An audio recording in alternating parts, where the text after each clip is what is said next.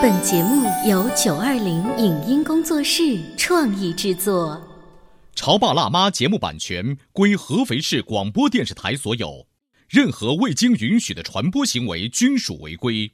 欢迎与九二零影音工作室沟通合作事宜，电话零五五幺六三五零九三五六。走在大街上，我希望听见别人叫我小姐姐、小姐姐、小姐姐，而不是啊阿姨。但我最爱的称呼是妈妈。走在大街上，我希望听见别人叫我欧巴，而不是大叔、大叔。但我最喜欢的称呼是爸爸。我是辣妈，不是老干妈。我是潮爸，不是太阳能浴霸。八零九零后时尚育儿广播脱口秀，潮爸辣妈。本节目嘉宾观点不代表本台立场，特此声明。瑜伽作为一种健身项目被大家所熟知，尤其在女性群体中受到极大欢迎。但作为瑜伽本身来讲，其源远流长的历史和内在精神含义并没有被广泛的认知。瑜伽和个人哲学有何联系？为什么常年的瑜伽练习可以很好的控制意识的波动？一个因瑜伽而创业六年的二胎妈妈，她的创业关键词有哪些？欢迎收听八零九零后时尚育儿广播脱口秀《潮爸辣妈》，本期话题：瑜伽不仅是美体塑形这么简单。欢迎收听八零九零后时尚育儿广播脱口秀《潮爸辣妈》，各位好，我是灵儿。今天直播间为大家请来了金瑜伽的教练金老师。大家好，我是金老师，草字头下面一个青草的青，是不是很多人会把这个字儿念成青老师？是的，是的，经常有人读错，因为我姓王嘛，叫王金，然后我们的瑜伽馆叫金瑜伽，所以很多朋友都很亲切的就直接喊我是金老师。所以用你自己的名字去命名一个品牌，然后做大做强 那那那是什么感觉？因为一开始我在取瑜伽馆名字的时候，当时我的同学就说：“哎，你的名字这个意思很好，嗯啊。”它会有精华的意思，欣欣向荣的意思，就觉得它很有辨识度，嗯，然后看起来好像跟女性也有那么点关联，嗯，你不妨呢就用你名字里面的这一个字来做瑜伽馆。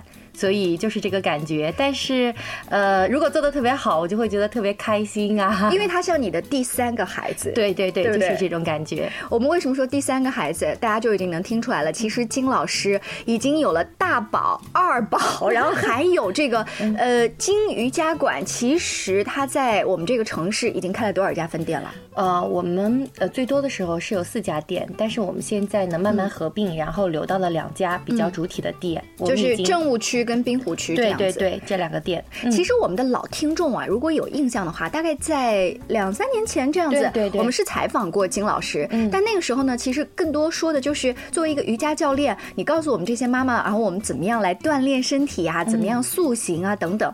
后来我在朋友圈里前几天非常惊讶，我自己都 就是惊讶的掉下来下巴。金发了一条信息说六年了，嗯，对，创业六年了，对。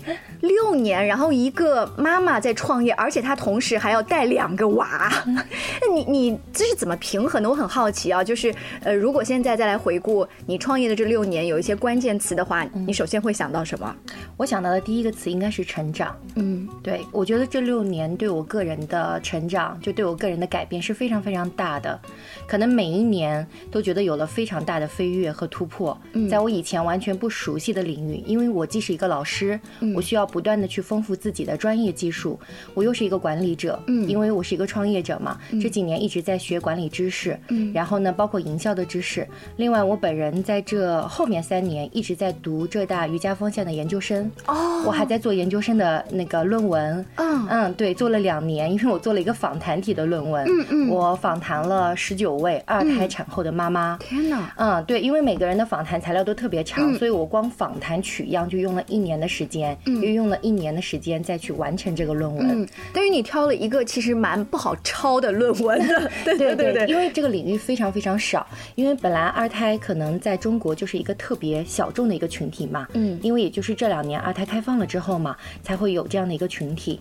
另外呢，我这个取样是二胎妈妈又练瑜伽，嗯，从瑜伽又找到她的自我认同和社会认同，嗯，那这样的这个就是标题可能就是更少了，因为我们是想通过瑜伽去找到一个个人偏哲学的问题，就是我是谁，我到底在做什么？等等等等等，我我特别 好奇，你本来说你的成长，但是这个成长当中，它带了一个跟本来我只是锻炼身体、减肥好像没有关系的哲学的话题。我想这也是你在你这个领域的一个成长。就你能简单的告诉我们说，你觉得瑜伽跟哲学的关系是？是这样子的，很多人呢都认为瑜伽它可能就是一个身体运动，嗯，他可能会把瑜伽跟游泳啊和跑步啊这样子的单纯的身体运动做一个对比，嗯，但是呃，如果对瑜伽稍微有一点点熟悉的人都知道，瑜伽是起源于五千多年前的印度，那么在印度，瑜伽是一个哲学学派。它不是一个光身体锻炼的一个体育运动啊，呃，我本人在浙大读研究生呢，我们是在休闲学的学科，然后休闲学的学科就是在哲学系。嗯，其实瑜伽是要告诉你。怎么去做你身心的连接，让你去解决你是谁，你应该如何生活的这样子一个非常非常大的一个命题。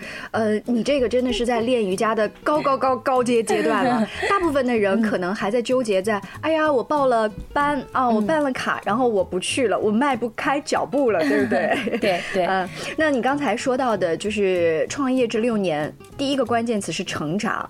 这个成长是就你自身而言的，我相信你也带给孩子很多。多正能量的影响，因为你去考浙大的研究生，你去看书，你去做采访，你的孩子应该也看得到妈妈在学习哦。对他们是能看得到的。就我们家而言，我是每天早上早起看书，因为只有那个时间家里人都在睡，是安静的。你早起早到什么程度？嗯，我应该是早上在五点半到六点钟之间起床。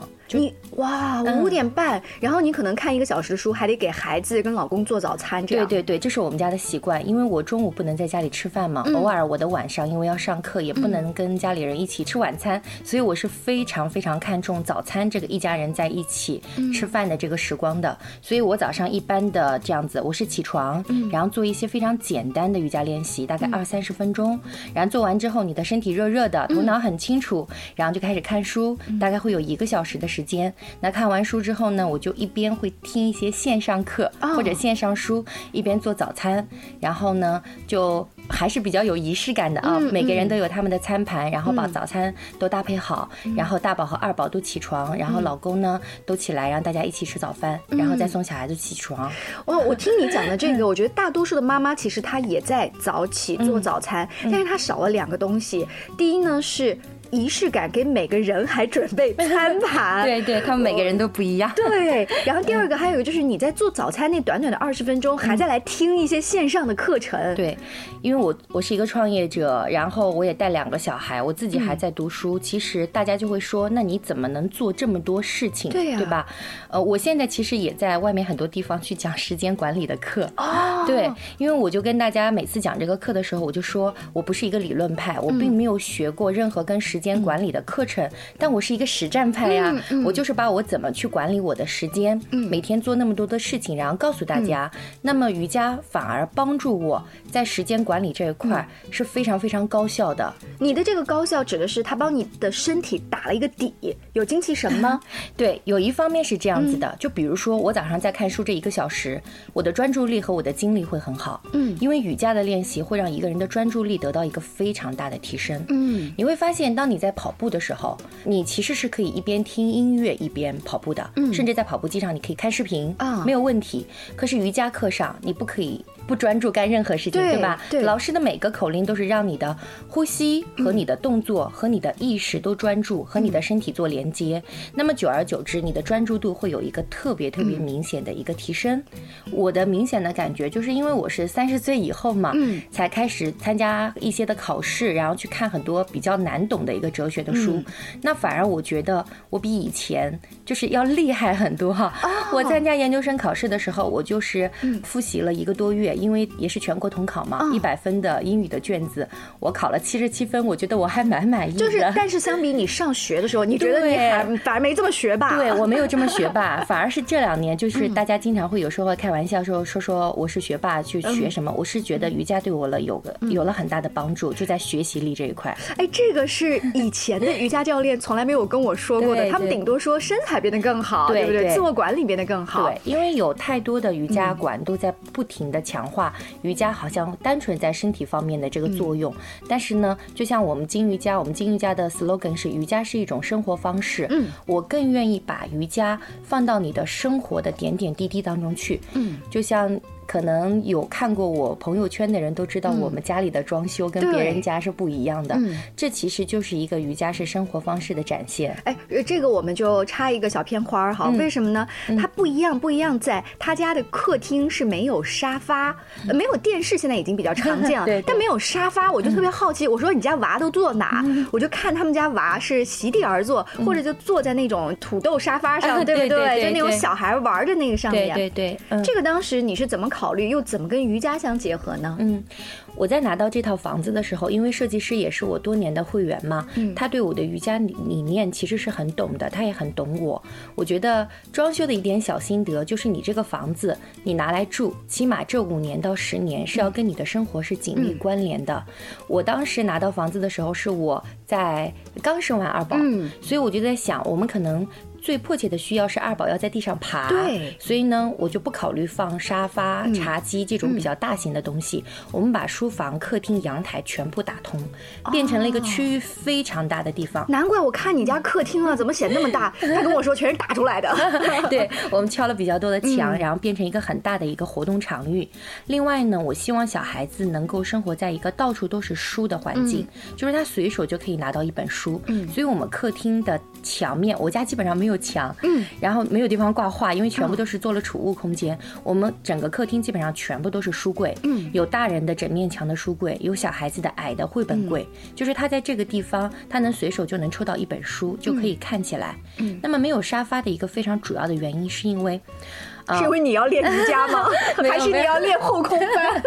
对，是因为呢，大部分人啊，我就说我们的身体啊，我们的身体其实是趋向于舒适的。对，你如果上完一天的班，你觉得最舒服的是什么？哇，我窝在沙发上刷手机吗？对啊，葛优躺吗？对不对？但是你要知道，我们人的脊柱啊，我们从爬行动物慢慢慢慢进化到直立行走的动物，我们的脊柱是一个 S 型的，它有颈区、胸区、腰区和底区，有四个生理曲度。但是如果你想一下，你躺在沙发。上是不是你整个人就是一个 C 型的？Yes，对吗？嗯，那这样子久而久之，你的脊柱就会发生变化。哦，明白了吗？所以，所以你就是等于你让你的家人，我觉得尤其这件事情是面对老公的，对，就他已经很辛苦了，你回来还不让他躺着，他当时怎么就同意了呢？是因为，嗯，我这几年做瑜伽之后，他也开始健身，嗯，然后他变成一个本来可能是一个瘦瘦的、高高的一个男生，然后现在一个变成一个壮壮的，嗯，然后很 man 的、很 man 的一个男生，他也感受到了，随着身体不断的去练习，他能给他带来更充沛的精力，他能觉得他自己更年轻，状态更好。哎，说这话的时候，大家是。看不到景老师的，他眼里啊就冒小星星啊。在讲他先生的时候，就是他那个眼睛是向上的，然后一副桃心的花痴样 就就可以感受得到，就是你们的能量是在互相影响的。对对对，是的。然后呢，他以前可能挺喜欢打游戏，然后也是抽烟的，然后现在就变成了一个所有人看到的就是一个会陪小孩，然后会中午的挤出时间锻炼，非常自律的一个爸爸的一个形象。到底是怎么做到的？有什么这个呃魔力？是瑜伽？以及瑜伽所带来的就这种身心灵的结合的变化，我觉得引导了这个家庭的每一个成员。那这样我们稍微休息一下，稍后呢，请金瑜伽的金老师给大家接着来聊一聊他怎么样同时带两个孩子，还有在创业这六年当中的一些故事。你在收听的是《乔爸拉妈》，小欧零二，叫你变成更好的爸爸妈妈。潮爸辣妈播出时间：FM 九八点八，合肥故事广播，每周一至周五十八点三十首播，次日十一点重播。网络收听，请下载荔枝 FM、喜马拉雅，搜索“潮爸辣妈”订阅收听。官方抖音号“潮爸辣妈”。他觉得我有什么累的呢？不就是在家带个孩子吗？我想想，真不如出去上班。哎，下班也不太想回家呀，回家没什么话说嘛。我生气是因为他对我关心太少了，可是我也不知道怎么明说呀。哎，陪你一起吐槽养育熊孩子的苦，陪你一起追忆曾经自己的小世界。八零九零后时尚育儿广播脱口秀，潮爸辣妈。本节目嘉宾观点不代表本台立场，特此声明。瑜伽作为一种健身项目被大家所熟知，尤其在女性群体中受到极大欢迎。但作为瑜伽本身来讲，其源远流长的历史和内在精神含义并没有被广泛的认知。瑜伽和个人哲学有何联系？为什么常年的瑜伽练习可以很好的控制意识的波动？一个因瑜伽而创业六年的二胎妈妈，她的创业关键词有哪些？欢迎收听八零九零后时尚育儿广播脱口秀《潮爸辣妈》，本期话题：瑜伽不仅是美体塑形这么简单。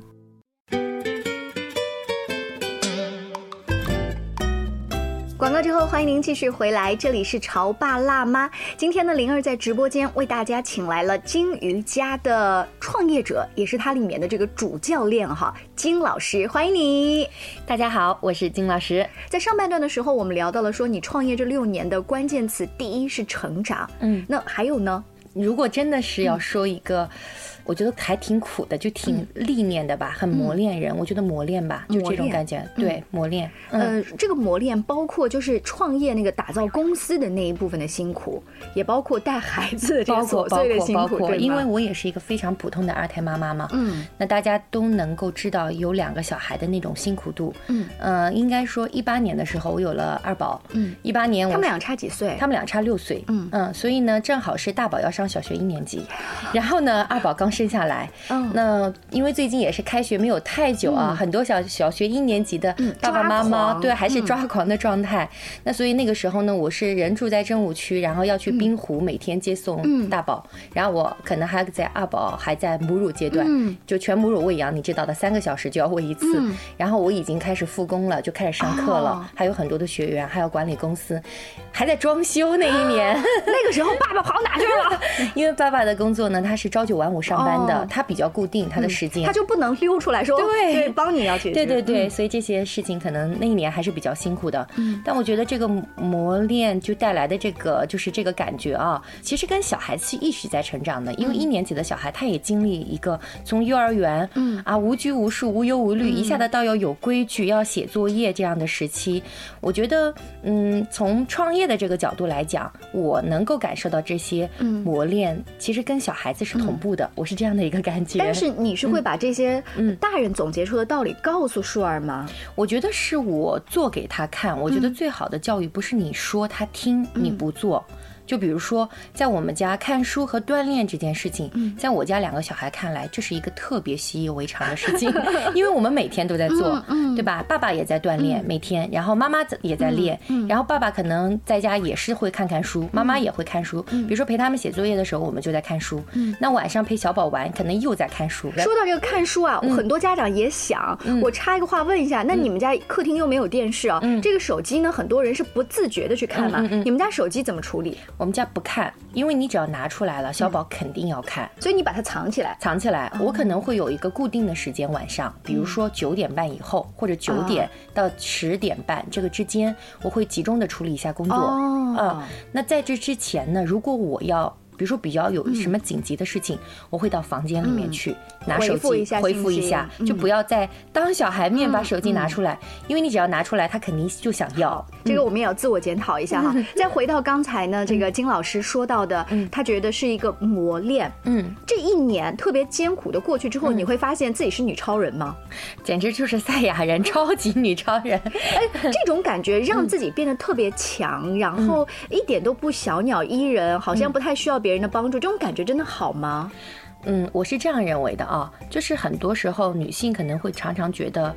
其实，在我创业头两年也有，我觉得特别苦。我遇到一些困难的时候，其实我会有一点忍不住回去想放弃，想放弃，或者要稍微抱怨一下，你懂的。女性都是天生爱抱怨的。那你要知道，男生跟女生其实他们两个的脑结构和那个心理状态是不一样的。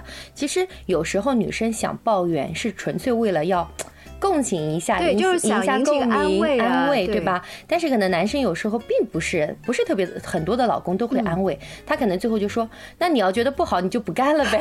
”好直接，其实也很直接，对啊，很直接。其实他讲的没有错，对不对？后来我就慢慢明白了，其实这是你要选择的事情，对吗？那我所要传达的一个理念就是，你在工作中、职场上就是一个职场的状态，你回家你就是一个妻子的状态，跟母亲的状态。其实你没有任何的理由把你。工作场上的那些负能量，全部带回家给你的孩子和你的老公，嗯，他们凭什么要去接受你这些负能量呢？哎，怎么转换的那么好？有没有一个？因为我发现，在上半段你说你连做早餐都有仪式感，你你在做这种切割跟转换的时候有仪式感吗？没有仪式感，但是其实这就是瑜伽的一部分。我今天可能要去突破你对瑜伽的传统认知。瑜伽大家都认为它是一个身体练习。我们在前半段讲过，我说我是在浙大哲学系的，对吧？那为什么它是哲学？有一本非常重要的书，在整个瑜伽史上叫《瑜伽经》，嗯，它和《圣经》《古兰经》一样，都是一个历史性的著作。嗯，《瑜伽经》的第一句话是：现在我们来系统的阐述瑜伽。第二句话就是瑜伽的定义。那瑜伽的定义是什么呢？瑜伽是控制意识的波动。哦，它跟体育没有关系，就是至少第一句话当中，对，就是意识的波动，就是让你没有那么多意识的起伏。我们说我们丧，意识很消沉。我们生气，我们波动很大，对不对？嗯。那么这些丧和这些生气都会给你的身体、给你的情绪带来非常非常多不好的方面，它会影响到你的身体健康，对不对？嗯。我特别想发火的时候，我整个人可能都在发抖，嗯，对吗？然后我特别丧的时候，我可能几天对什么事情都提不出兴趣，然后我的身体就会感觉很沉重。所以瑜伽其实最后的修行是为了让你能够始终达到一个非常平稳、非常稳定的状态。我们不要那种特别大悲大喜的情绪大起伏，而是我们在瑜伽中最终要把你带到的一个呃平静的平静的状态。瑜伽的梵文词叫 Ananda，会翻译成喜乐，嗯，就是淡淡的。愉悦的、很平静的那种状态，这个状态。我们再来重复一下，刚刚呃《瑜伽经》当中这句话叫“控制意识的波动”。嗯，其实这恰恰跟我们采访一些儿童心理学方面的专家提到的，就是家长你自己的情绪不要。忽高忽低，对不对？那个是从儿童教育心理学来说，但其实你今天从瑜伽的这个角度来说，他们有一个异曲同工之妙，就是你作为母亲，你练了瑜伽，然后你不断的往里深挖的时候，你发现它帮助了你控制自己的情绪。对对对，第一个方面，比如说举一个很简单的小例子。做作业，我们家大宝其实写作业很磨蹭，他是一个很磨蹭的小孩。那大人免不了要着急嘛，因为会影响他的睡眠。比如说他会写得很慢，对吧？有时候你看到他做错的时候，你可能会突然特别想发火。是。我们用瑜伽的方式来去解决这个发火的问题呢？瑜伽的冥想里面有一个叫旁观者、观察者，就是你跳出来另外一个观察者去观察一下你现在的状态，你发火究竟想干什么？我想让他快一点啊！对，你想让他快一点，你想让他快一点干什么？就是早一点休息啊！早一点休息。其实我们孕育小孩子是不是一个特别长期的目标？嗯，对吗？啊，如果他是一个生来就已经特别完美的小孩，什么都如你所愿，干嘛？对，要爸爸妈妈干什么？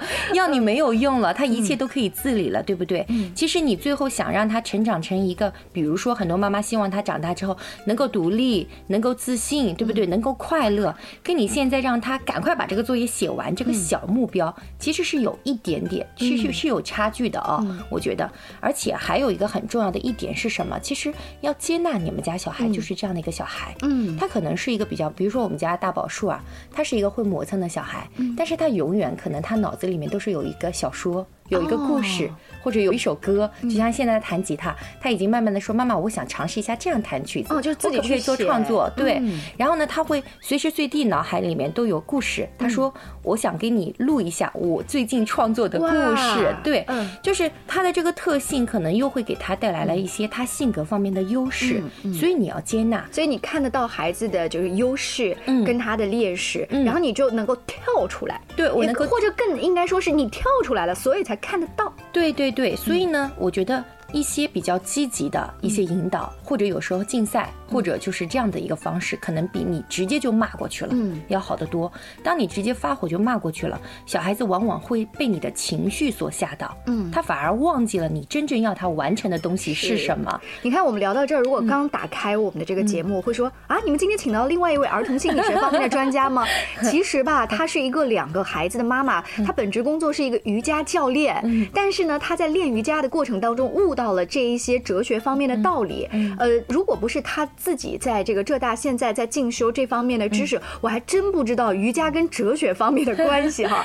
这个如果说，嗯，你你在听我们的节目说，那我还没练到这么高阶。呃，曾经有一个电视剧是小宋佳演的，她呢就是是一个职场里面的 HR，然后在家里面是一个小娇妻，还是一个后妈。她为了要把这几个角色扮演好，她在这个车里放了一个奶嘴，就是三个奶嘴。她看她要说我是好妈妈，我是好妈妈，于是喵喵喵喵喵喵喵，说我现在是哦这个好的什么什么什么喵喵喵喵。她也有一个她的仪式感，嗯嗯，对，但是她这个是电视剧里的情节，特别刻意。可是今天金老师告诉你的是，当你练瑜伽时间久了，它浑然天成，嗯，会让你的心境。对，其实也有一些小技巧，我们可能不用用奶嘴这样的形式，就是我们在日常去调节我们情绪，有一个非常非常好用的东西，就是呼吸。哦，你是不是当遇到一些困难或者遇到紧急的事情，经常会听啊，我要深呼吸一下，平静一下？应该大家都有这个感觉，对，因为呼吸的状态和你的健康和你的情绪有最直接的关系。那这样，在我们节目尾声，你教我们一下啊，比如我们现在遇到一个事情，我被孩子气得 半死了，啊，这样就很着急，怎么办？嗯，好，如果你现在听节目啊，然后你又遇到这样的情况，嗯，那我首先请你到一个比较舒适的一个坐姿。然后呢，接下来把你的眼睛轻轻的闭上，嗯嗯，用鼻子深深的吸气，然后慢慢的、缓缓的呼气。好，再来两次。要用嘴吐吗？可以用嘴吐，也可以用鼻子吐，都可以。但是用鼻子吸。好，鼻子深深的吸气，然后缓缓的呼出气。最后一次，鼻吸，缓缓呼，依然闭着眼睛。然后现在去感觉一下你的身体的肌肉。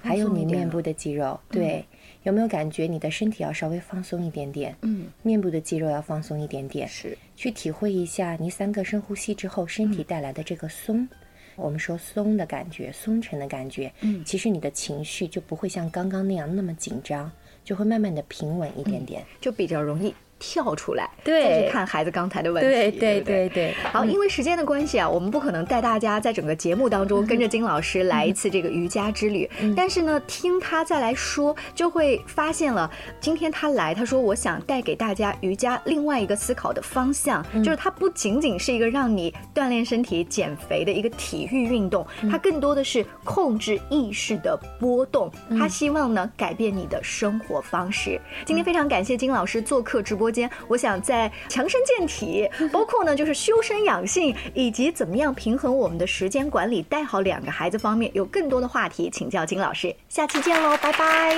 拜拜，谢谢。以上节目由九二零影音工作室创意制作，感谢您的收听。